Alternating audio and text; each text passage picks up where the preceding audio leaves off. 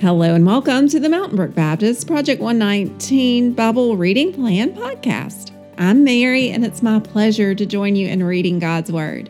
Today is Tuesday, February thirteenth, Thankful Tuesday. We're looking at Luke chapter eleven, verses one through thirteen today. This is where Jesus discusses prayer with his disciples. And then we'll move over to Psalm one nineteen. We're in verses eighty-one through ninety-six. The title in Luke's Gospel is The Lord's Prayer. Now Jesus was praying in a certain place, and when he finished, one of his disciples said to him, "Lord, teach us to pray, as John taught his disciples."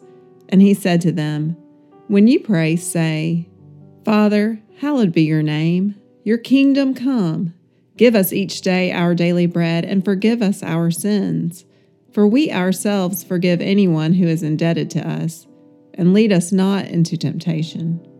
And he said to them, "Which of you who has a friend will go to him at midnight and say to him, 'Friend, lend me three loaves, for a friend of mine has arrived on a journey, and I have nothing to set before him.' And he will answer from within, 'Do not bother me. The door is now shut, and my children are with me in bed. I cannot get up and give you anything.'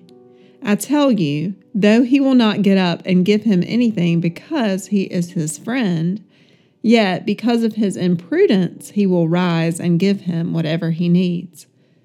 And I tell you, ask, and it will be given to you. Seek, and you will find. Knock, and it will be opened to you. For everyone who asks receives, and the one who seeks finds, and the one who knocks it will be opened. What father among you, if his son asks for a fish, will instead of fish give him a serpent? Or if he asks for an egg, will give him a scorpion?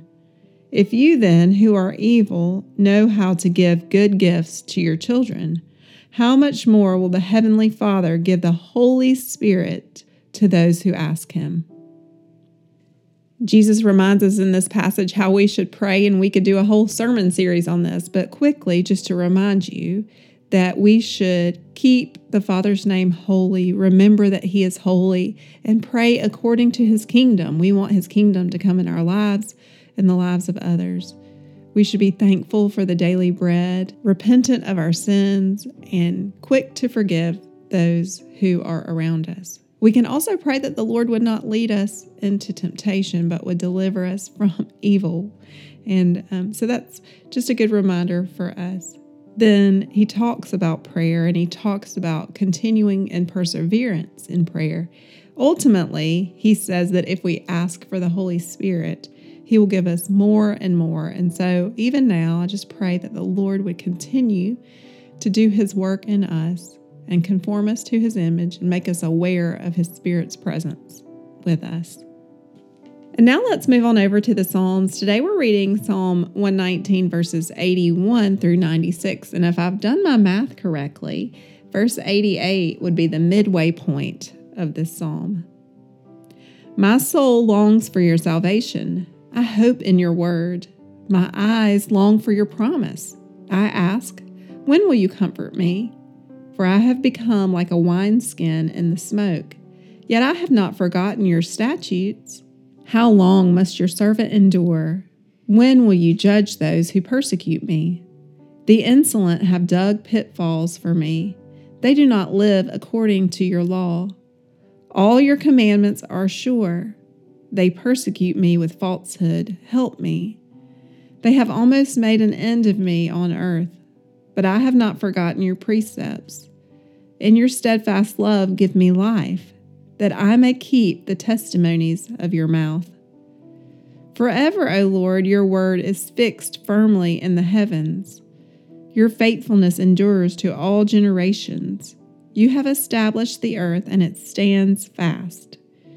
By your appointment they stand this day, for all things are your servants. If your law had not been my delight, I would have perished in my affliction. I will never forget your precepts, for by them you have given me life. I am yours, save me, for I have sought your precepts. The wicked lie in wait to destroy me, but I consider your testimonies. I have seen a limit to all perfection, but your commandment is exceedingly broad. Thank you for listening along as we read God's Word together. The psalmist here is hammering down the point. God's law, His Word, His precepts are what give us life. And so today my prayer is for us that we would love God's Word and that we would seek it out throughout the day.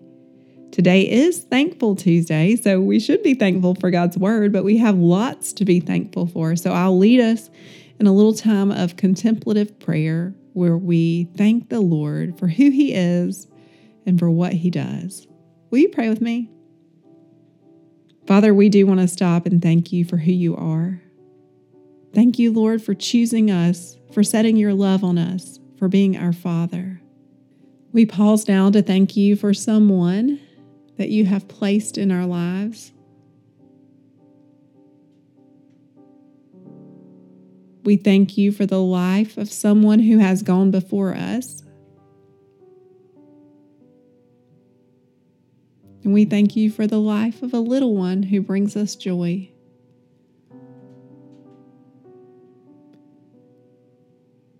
We thank You, Lord, for a place. Perhaps it's the cross. Help us to sit at the feet of the cross, just marveling at Your steadfast love for us, that while we were yet sinners, Christ died for us. Perhaps we're sitting at Your feet, Lord, being instructed in Your Word, reminded of the Lord's Prayer. Forgive us, Lord, for the ways that we stray from You. Help us to be thankful for the daily bread that You provide. And in that regard, Lord, we pray for the little things right now. We pray out of gratitude for them. Bring to mind different things in our lives that are easy to take for granted, but if we didn't have them, we would notice.